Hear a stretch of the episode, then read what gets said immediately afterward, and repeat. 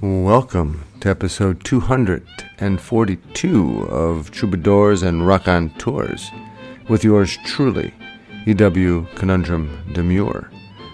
On this week's episode, we have as our featured guest regular contributor, attorney Michael Harris, the legal director of the Wildlife Law Program at Friends of Animals.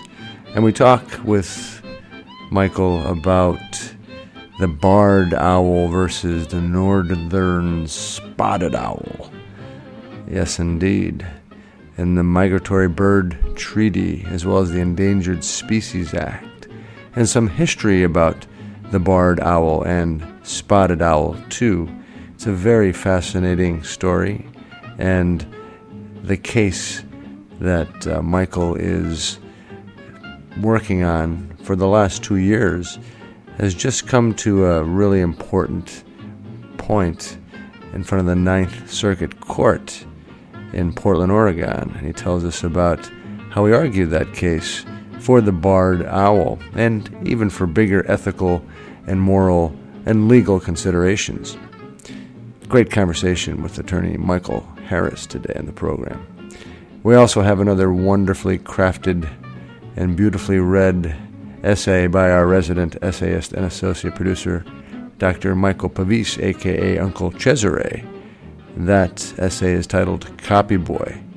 We have an EW essay by yours truly titled Gin, and a poem titled Pussies.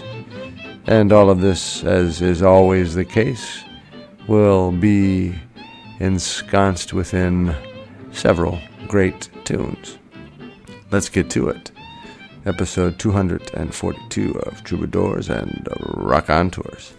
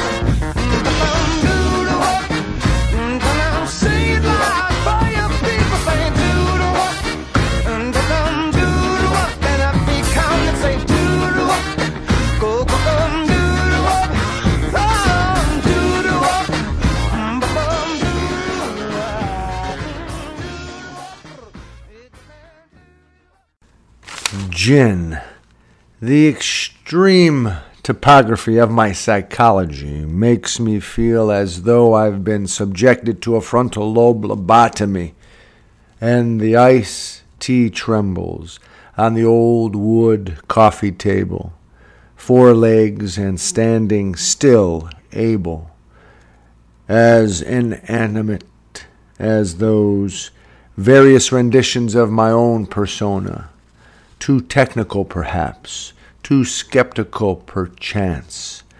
I am unable or unwilling to advance, as it were. The lascivious blonde buxom debutante purrs. Lovely latitudes of frankincense and myrrh and the softness and smell of the genuine animal fur covers with mortal sin the fantasy of carnal ones, as does my stupor continue with martini glasses filled with olives and India gin.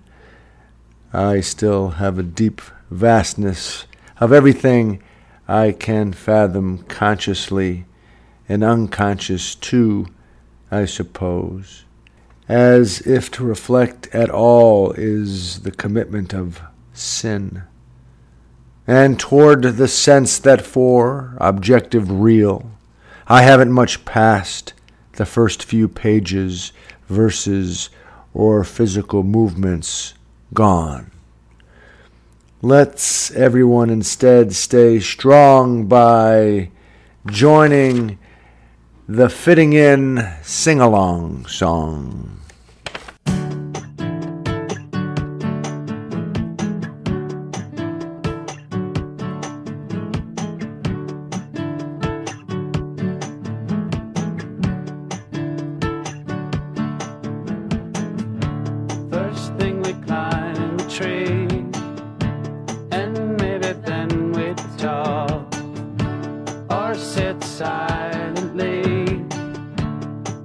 listen to our thoughts, illusions of someday, cast in a golden light, no dress rehearsal.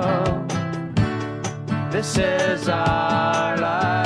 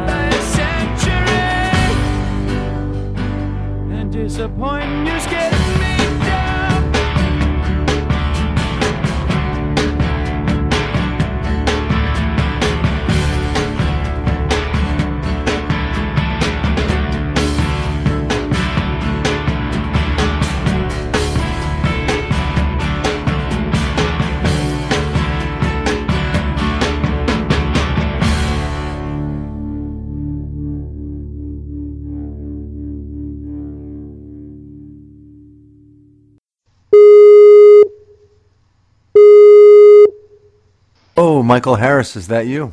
Yes, how are you, EW? Good, thank you once again for being on Troubadours and Raconteurs. It's uh, been a, a few months, but you have some things going on, a regular contributor of the program. Let me, for those who have never heard you and I speak, let me give a little background, not much. Uh, you'll fill in the blanks as we go.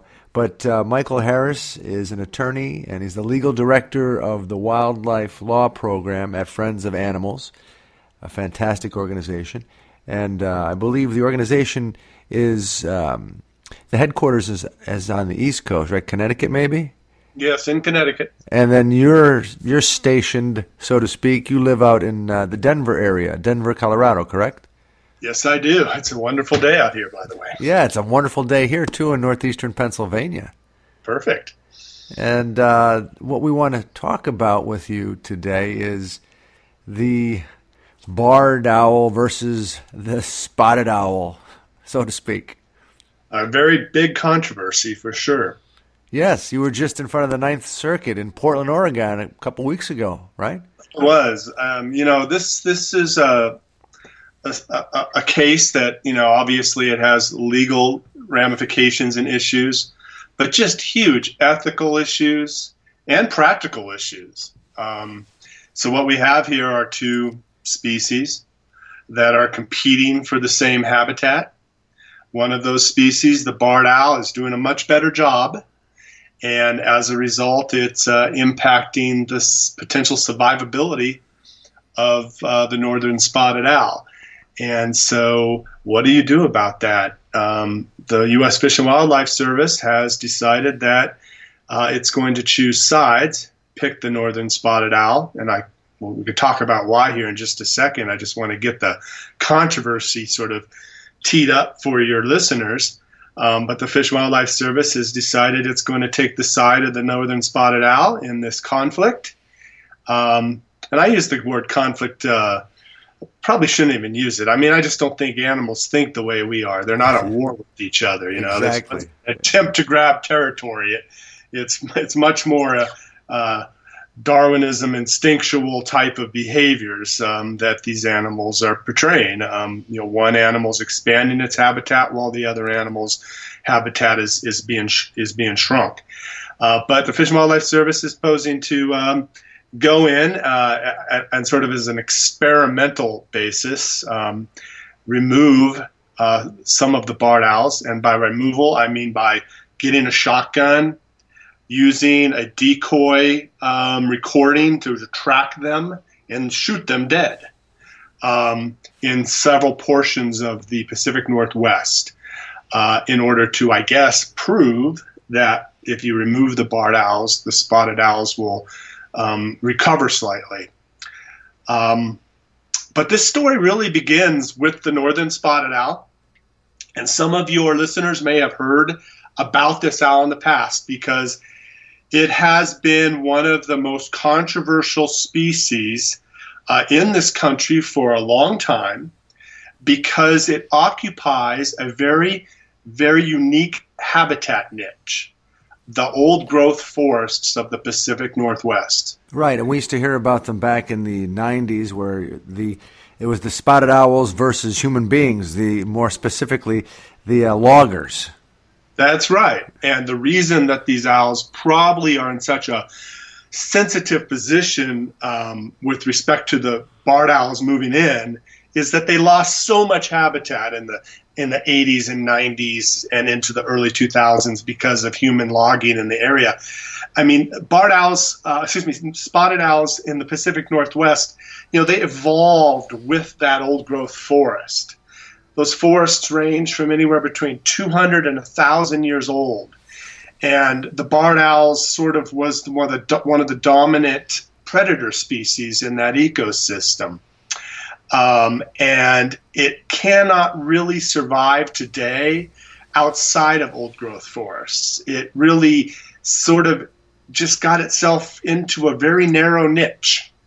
And that happens quite often when species like uh, you know, particularly we see it a lot with with fish species, with cutthroat trout, where they're sort of the only player in the game for hundreds and hundreds of years. they lose some of that ability to defend off to defend off you know intruders or you know outside um, uh, animals that are wanting to compete with them for new habitat in space. Uh, they become sort of docile um, and uh, shyish in ways. We, we've seen this with other species. Um, and so here are spotted owls. They're losing habitat for the last 30 years. They're living in islands of old growth forests. Um, they're already on the Endangered Species Act list. Uh, and here comes this new threat.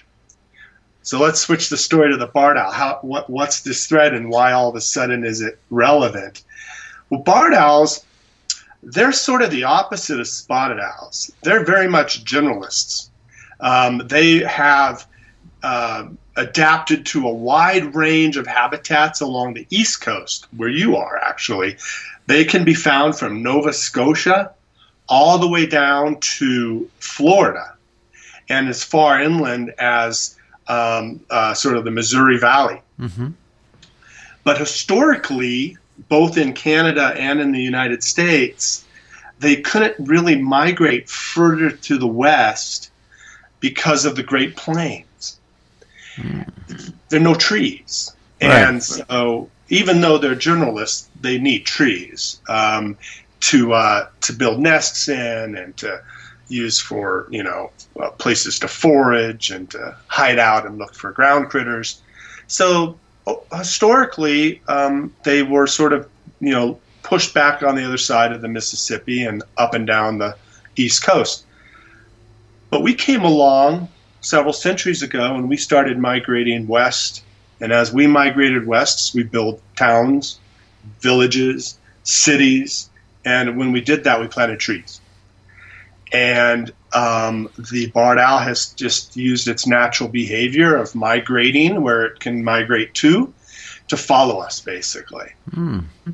And about the earliest documented barred owls hitting the Northwest, uh, Pacific Northwest, maybe 40 or 50 years ago, but in very limited numbers.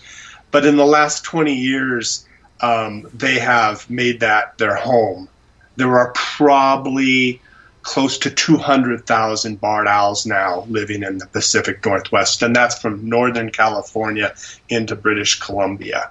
Mm. So they're there, and yeah. uh, they're not going to go away. Um, and we have this conflict with the spotted owls. So as a you know as a more generalist migratory species, you know they will do what they need to do to occupy an area and that means maybe um, taking over a spotted owl's nest, uh, chasing them out of an area where they find uh, good forage and good uh, food sources. Uh, on occasion, they have been seen fighting spotted owls. Um, but the real problem isn't the barred owl as much as it is the spotted owl that just sees this as a reason to retreat and retreat and retreat. And that means that they're losing um, good uh, good habitat for themselves. They're being consolidated more in, in smaller areas, so they're not repopulating as much. Their natural behaviors, you know, if they if, if, spotted owls are forced into smaller and smaller habitats, their natural instinct is to breed less so they don't overpopulate their habitat. It's so, interesting. I mean, you look at, let me just interject. I'm listening to this fascinating, first of all. Thank you so much. And just pause it. I just want to ask you a question. The mm-hmm. It seems, you know, the, the spotted owl, uh, the, the northern spotted owl, maybe going back to your reference to Darwinism, maybe, you know, survival of the fittest is coming, you know, coming. Uh, coming into play here and you know they're they're more docile they can't handle the competitive uh, barred owl coming into their habitat and such. Is that something we should let alone? I mean, initially, I guess we put them on the Endangered Species Act, and this is a whole other issue, so I don't want to get you off track.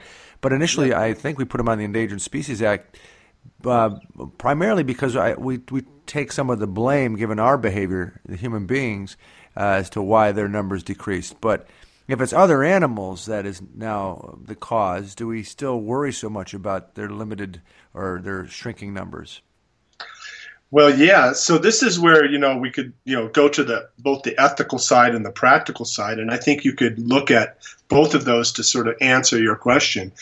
I think from the ethical side, um, it, it sort of does depend your point of view, right? So if you're a wildlife biologist who spent the last 35 years of your life trying to um, protect northern spotted owls, um, you have, you know, you have a compelling reason to sort of set aside the angst that you have about killing another animal because of how tied you are to the northern spotted owl.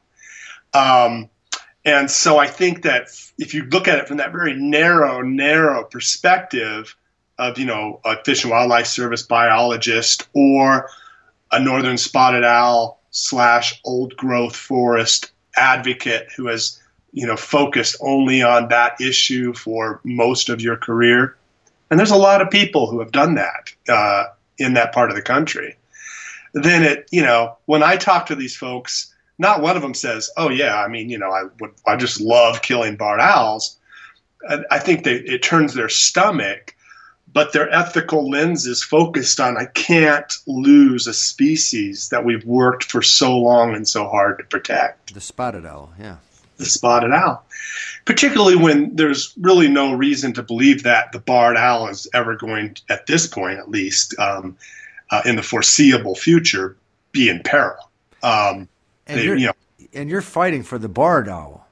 We're fighting for the barred owl, and for a couple reasons.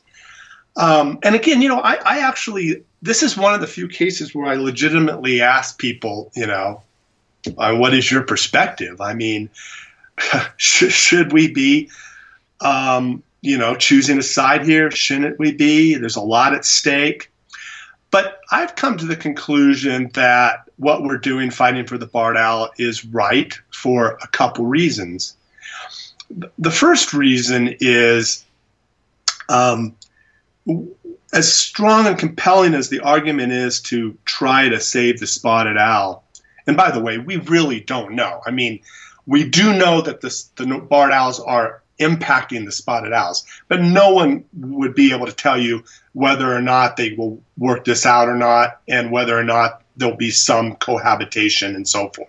No one could tell you that, of course, mm-hmm. unless we played it out and, and, and just see what happens.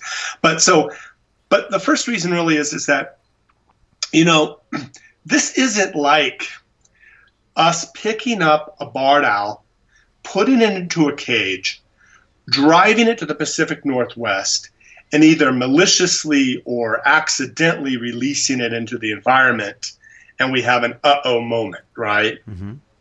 And we this happens, of course, all over the country where people release fish or they release animals where they don't belong, and they do it for a lot of reasons. Sometimes an accident, sometimes because they're just mean people, sometimes because they want to be able to hunt or fish um, that particular species where they live.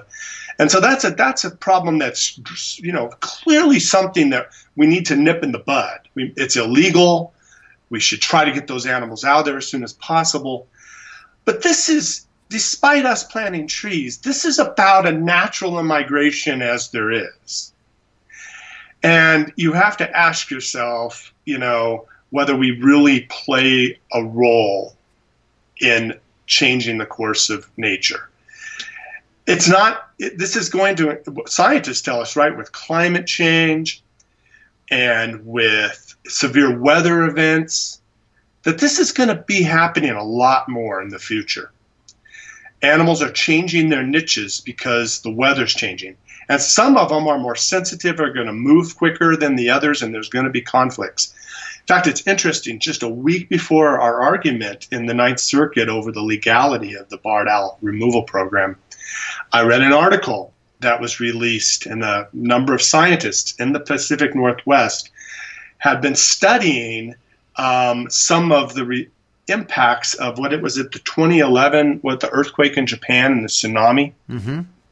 Yes since the tsunami has occurred, 250 plus species of animals that are normally only found in Asia, particularly in Japan, have been found in the Pacific Northwest because they stowed away on all that stuff that was washed out to sea. So yeah, and you call this this is going to be a new ecological reality for it us. It is. Yeah. It is as as we have climate change pushing animals around to different habitats and filling different niches. Whether we have these severe weather events increasingly where animals are you know becoming part of what's being washed out to sea. So we have to ask ourselves, you know, setting aside this very narrow, we really have worked hard to fight the spotted owls. What's our role in dealing with these things in the future? And are we sort of playing, you know, a godlike role when we're deciding we're going to choose one species over another? Yeah, and, and you're looking at the law as a means by which we could govern these challenges to a, and to a certain extent, at least. Uh, and you're concerned, it seems to me, with the way the uh, language in the migratory bird treaty is being interpreted by the U.S. Uh, Fish and Wildlife Service. Yes. to the detriment of the barred owl. And, and I, I think you see there's a larger concern, too, if the interpretation that you take issue with is, is uh, supported by the judicial system. Yeah, so the, the, you know the interesting thing here is that while the protections of the spotted owl have been on the forefront of everybody's agenda for the last 30 years, and the Endangered Species Act has been invoked to protect it, the barred owl is also a protected species, which sounds probably a little weird to people who just heard me say they're not in peril. There's a lot of them. But um, for just historical um, reasons, um, most bird species have been protected, and the reason was is that back uh, in the early 1900s, they were used in such great amounts. Uh, migratory birds were for sport, food, clothing purposes. That uh, we saw a number of species that we never thought would ever be vanished from this earth, just gone in a heartbeat. Um, because there was no limitation on shooting them. And bird populations, um, you know, if you if you decimate a bird population over a course of just a few years of shooting it, it can be very susceptible to disease and all kinds of other things. It could just implode the population within a within a very short time. So for for for that reason, and for really, you know, in the 19th century, we were pretty naive about wildlife biology and habitat conservation and you know we were just reacting to what was a great concern about migratory bird species a number of countries around the world the united states canada mexico the soviet union um, as well as japan entered into a number of agreements to, that just basically sought to protect and make sure that uh, migratory birds of all types were um, were um, not uh, were not killed off um, at, at, at, at, least not killed off uh, in numbers that would uh, result in any um, significant impact to the population. So, so barred owls are protected. So that puts this uh, this um, controversy into a rather unique a unique situation where you have two different sets of laws that sort of um, are conflicting as well here and protecting one owl and the other is protecting the other owl. Um, so but I want to say before I talk about you know what our take is on you know how those laws are implied, one thing that's really important and why this case is important to us is that overall, when you talk about these um, conflicts that are occurring because of species migration, which are you know indirectly human caused, um, you know whether it's planting trees, whether it's changing the climate. Um, there is really no legal s- structure in place for that you know, Congress has not like adopted a you know migratory animal conflict resolution bill. Mm-hmm. Um, so the agencies here are acting on their own. And one thing that really gets us is that the spotted owl, migra- uh, a barred owl conflict raises so much local concerns and has you know uh, has the potential to undo a, a history of work in the Pacific Northwest that the agency is taking on something in a too narrow of a lens, right? What it's doing mm-hmm. now, deciding that they could choose one species over another, can have great ramifications in the future as this happens more. And it shouldn't be that type of policy shouldn't be made in such a narrow fashion. we need to say to ourselves, how are we going to handle this type of stuff? What factors are we going to look at? What's the important ethical issues that we will be looking at?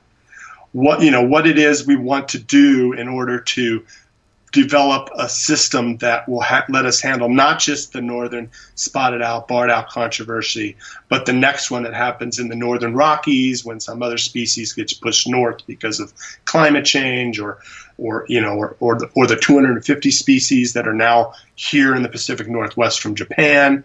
We need a broad structure, and um, the, the this isn't helping by just sort of promoting a controversy um, without a larger policy sort of lens to look at it. So the, the narrowness that you speak of, uh, that comes from the interpretation of, of some language in uh, the Migratory Bird Treaty Act, I think, right? Is that an example of the narrowness in, in, in, in the way that we look at how we uh, sort of uh, pit one or compare one species to another in terms of protection and habitat? Yeah, so the legal argument is actually just a really simple one, uh, and it has to do with uh, this one sentence in one of the treaties underlying the Migratory Bird Treaty Act, the Mexico Treaty, in which it says, and by the way, so uh, the, the Migratory Bird Treaties generally allow um, sustainable levels of hunting, um, food, and sport as well as for um, um, industry and commerce. But of course, the barred owl isn't used for any of those. There's just no dispute about it. It's not a game bird, and it has no industrial use. So it doesn't have. So it's it can't be killed under those provisions of the Migratory Bird Treaty Act. So the one sentence that applies is for scientific use. It actually says for scientific use for propagation or for museums. That's when you can kill them. That's when you can kill a bird that isn't used for sport, food, or commerce. So the Fish and Wildlife Service says, oh, scientific use. We are doing an experiment. We kill barred owls. We see if that helps spotted owls. Of course, other scientists will tell you, well, we already know that, so what's the experiment for? But putting that aside, that's the rationale. And our argument is, well, that's not how you interpret the laws. You don't interpret statutes like that. You don't interpret treaties like that. Scientific use on its own is very broad. If it was the, if that was the only word, you would be right. But you have to read it in context. Scientific use for propagation or for museums what do those three terms have in common? And our argument is the commonality is that when you take or kill the bird for one of those three things, it's to actually learn about and benefit the bird. So, for instance, museums. Now, remember, this treaty was adopted in 19 in the 1930s. So, museums were very much part of the conservation scene. We were learning about species biology, habitat needs, figuring out what families they belong to, what their close relatives were, and so forth. So, taking a museum specimen, and even today, I think many museum curators would say they play a, a conservation function. I mean, I've been in many cases in which expert witnesses come from museums. Um, and today, museums are a big place for DNA research, actually, on species. So, so if you're going to take a barred owl for a museum, it's to learn about the science of that bird and hopefully to conserve it if we ever needed to do so. Propagation, breeding habits. I mean, are you taking a bird to learn about the breeding habits of another bird? I think the natural reading of that is that you're trying to learn how the bird breeds, why it's not breeding, or to help it breed, maybe even do captive breeding in order to make sure that it's conserved in the wild. So, why shouldn't scientific use be read just as narrowly? That the scientific use is to research, study, examine the bird, learn about its biology, its habitat needs, and so forth, and therefore provide some potential benefit to conserve the bird if necessary in the future. The bird you're killing. the birds are killing. Now, here they're not arguing that they're learning anything about barred owls. I mean, the carcasses, if they're even removed from the forest floor, are just disposed of.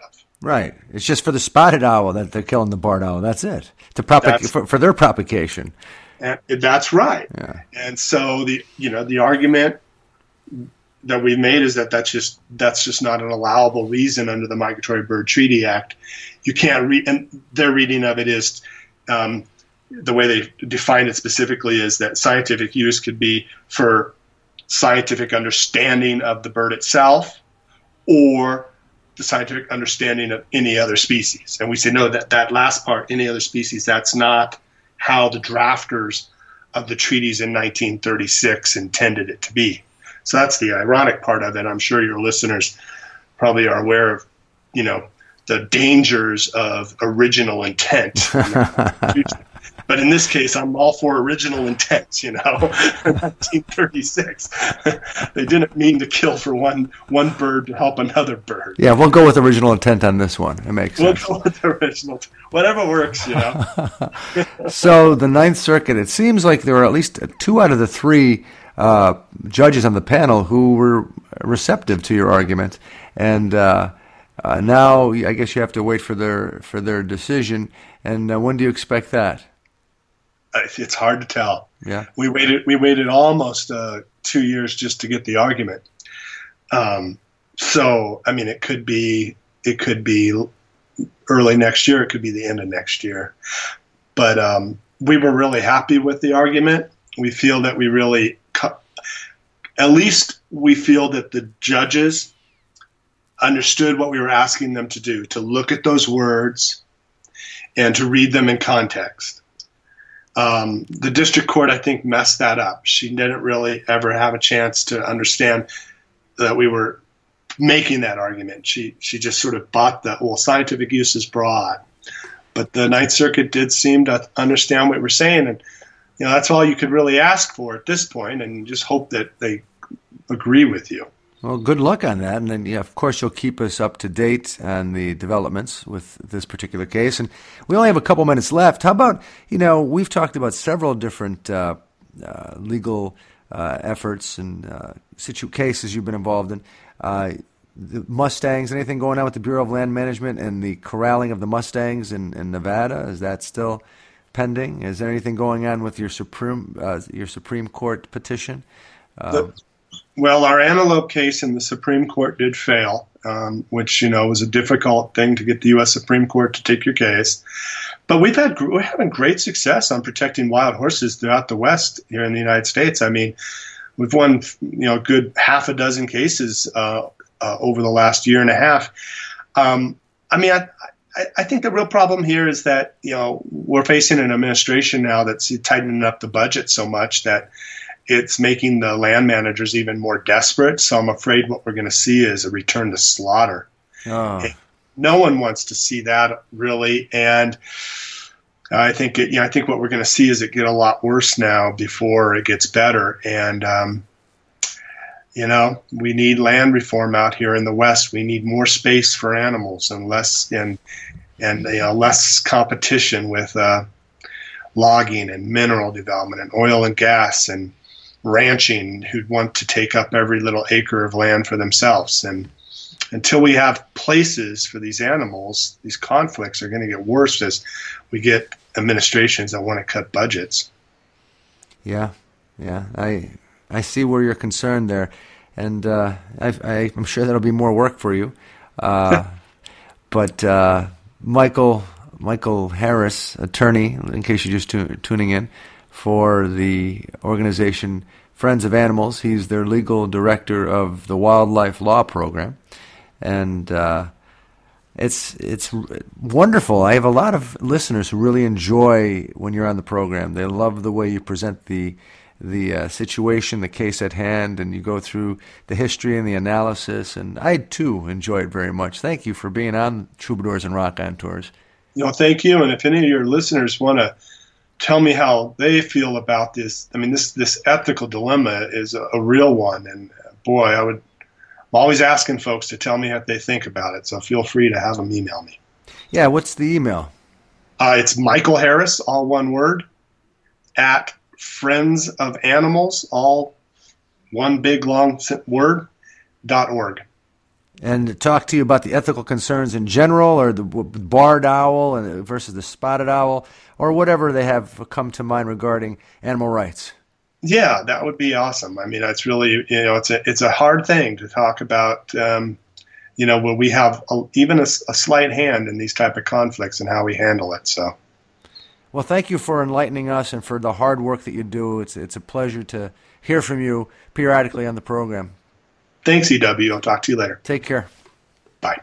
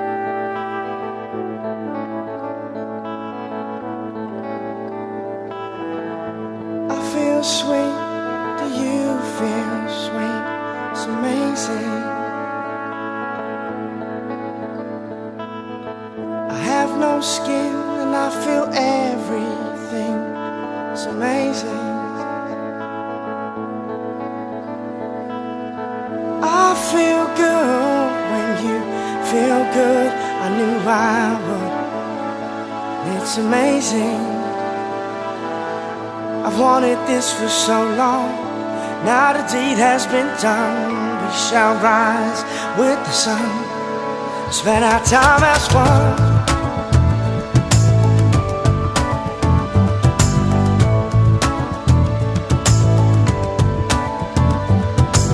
Now there is no sin in anything. It's amazing.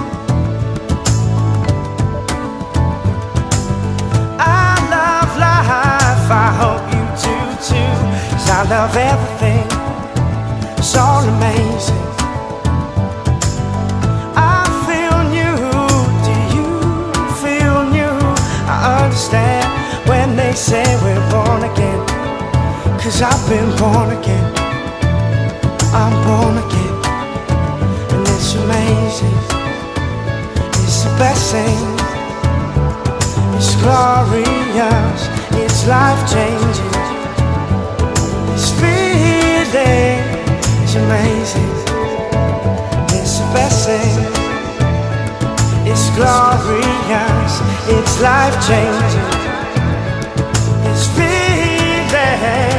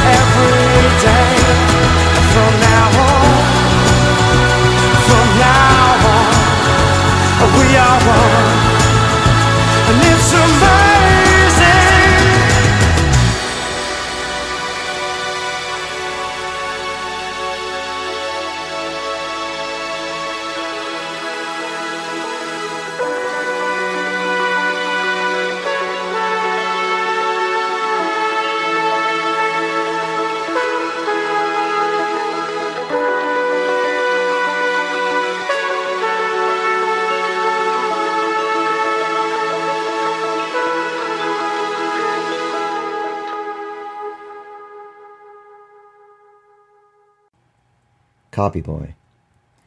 My mother was a big fan of Lou Grant, the TV show about the crusty newspaper editor played by Ed Asner, who transplanted his character as the crusty news producer from the Mary Tyler Moore show. Whenever there was a newsroom scene in which an editor, crusty or otherwise, yelled, Copy! My mother would say to me, There you are. It was a proud comment, not plaintive, like one regularly delivered to her apostate son. Remember when you were an altar boy? I was indeed a copy boy at one of the two family owned newspapers in our depressed former coal town. Our paper, The Miner, was Republican leaning, owned by two families, WASPs and Jews, and the other, Democrat leaning paper, was owned by an Irish family. I didn't care much about the politics at the time. I cared about the romance of the newspaper life, imbibed from old movies like It Happened One Night and Libeled Lady and The Front Page and His Girl Friday, a version of The Front Page with Cary Grant as the duplicitous editor Walter Burns and Rosalind Russell as the star reporter Hildy Johnson, whose milquetoast fiance Ralph Bellamy waits vainly for her to give up the tabloid life. There were no Cary Grants to be found in our newsroom, but it was a lot like the front page a cast of grizzled, ink stained wretches and wisecracking cub reporters searching for a scoop, with, in supporting character parts, smarmy politicians and local dignitaries. The newsroom was as rich in wacky characters as any screwball comedy, and it was a democratic, small d, workplace. The janitor who emptied overflowing ashtrays and garbage cans filled with crumpled false starts, and the lowly, coffee fetching copy boy could consider themselves collaborators of the editors and the reporters, if not the publishers, who mainly stayed downstairs and out of sight. I must have heard about the job from a friend of a friend and the interview was low key, to say the least.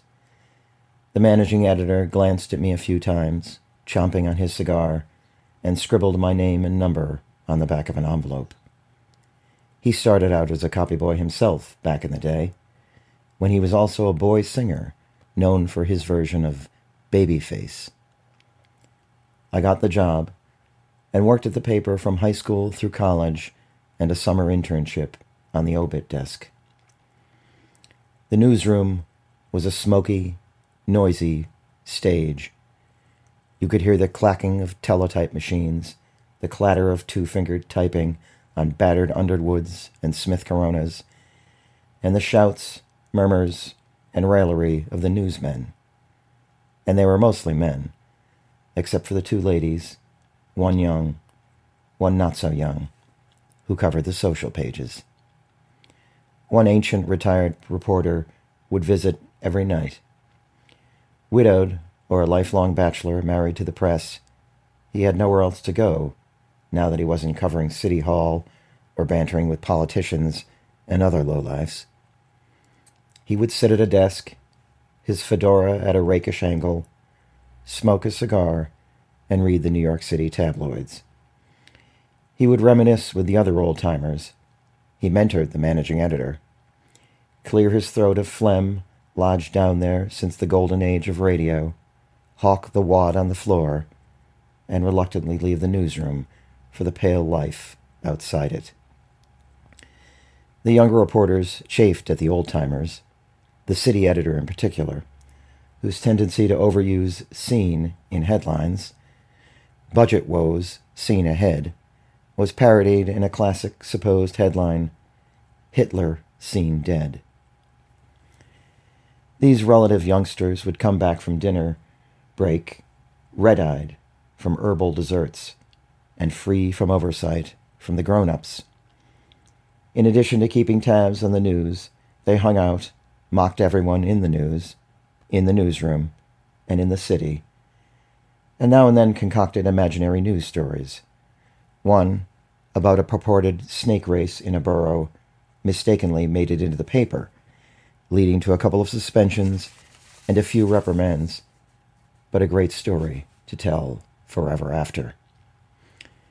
We had a hippie, an intellectual, a malcontent son of the head of advertising, a wild man who downed drugs and booze with Thompson-esque abandon, and, my favorite, a frustrated novelist. The copy boys, another assemblage of oddballs, would lounge at their desks until they sprang into action at the sound of copy. We'd race, or mosey, depending on the disposition of the copy boy, to the editor's basket, pick up the story typed on cheap paper and glued together to form the flowing and usually marked up document a fire, a robbery, a city council meeting. We'd carry the copy to the composing room where yet another collection of characters would set the paper into type. We'd bring the final typeset pages down to the basement, where the pressmen readied the plates. A copy boy was an integral player in what now seems an ancient ritual, ferrying paper like a carrier pigeon or a fresh-faced rider of the Pony Express. After a night of running copy, picking up coffee or pizza or hoagies from the restaurants across the street from the paper, chatting with or eavesdropping on the newspaper, the editors and reporters, reading piles of newspapers, the local competition, the New York Times, the Daily News, the Post, the Village Voice. I would head home, the press humming away in the basement. The next day, I would marvel at the folded paper on my porch, delivered by my not as glamorous, but no less essential colleague, the paper boy.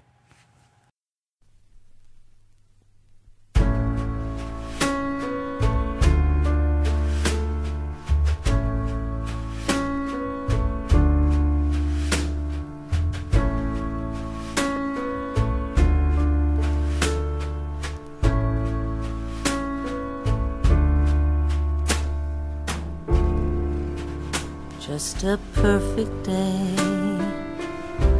Drink absinthe in the park.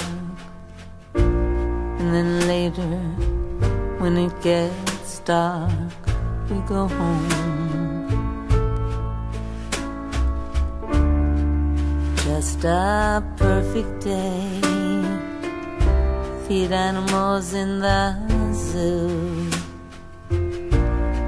Then later, movie too, then go home. Oh, it's such a perfect day. I'm glad I spent it with you. Oh, such a perfect day. You just keep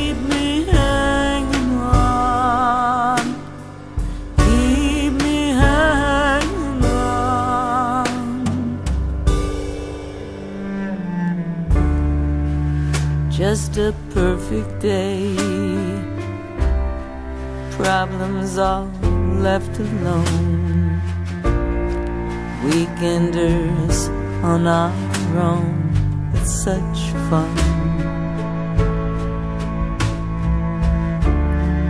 Just a perfect day. You made me forget myself. I thought I was someone else, someone good. Oh, it's such a perfect day. I'm glad I spent it with you. Oh, such a perfect day. You just keep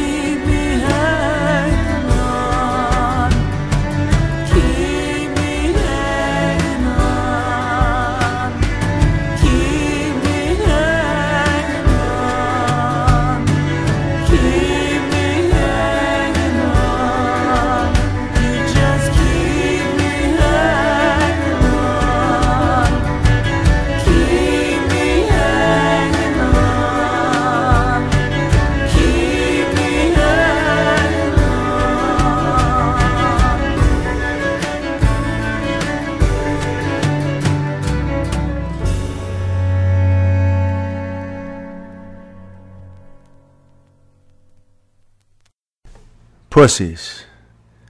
Owls barred from habitats most humans don't fathom. Yet, still, though they imagine Adam and Eve. Such a peevish way to see and think, whilst other species are facing the unforgiving brink. And maybe those northern spotted owls are just entitled species pussies. Well,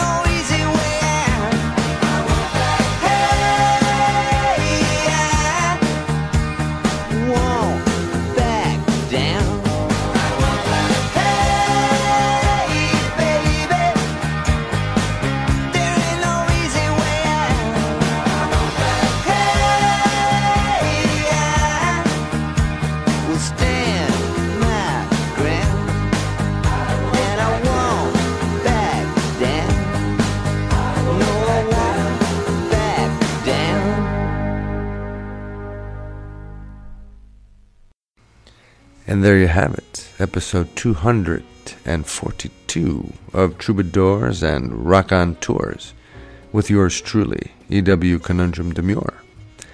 I'd like to thank those folks who made this episode possible. First and foremost, our good friend and fighter of the good fight, attorney Michael Harris. I also would like to thank our associate producer and resident essayist, Dr. Michael Pavis, aka Uncle Cesare, and these wonderful musical artists Stevie Wonder, the tragically hip one Eskimo, Patti Smith, Tom Petty, Django Reinhardt, Stéphane Grappelli, Branford Marsalis, and Terence Blanchard, too. Until next week, enjoy this one. Thanks for listening.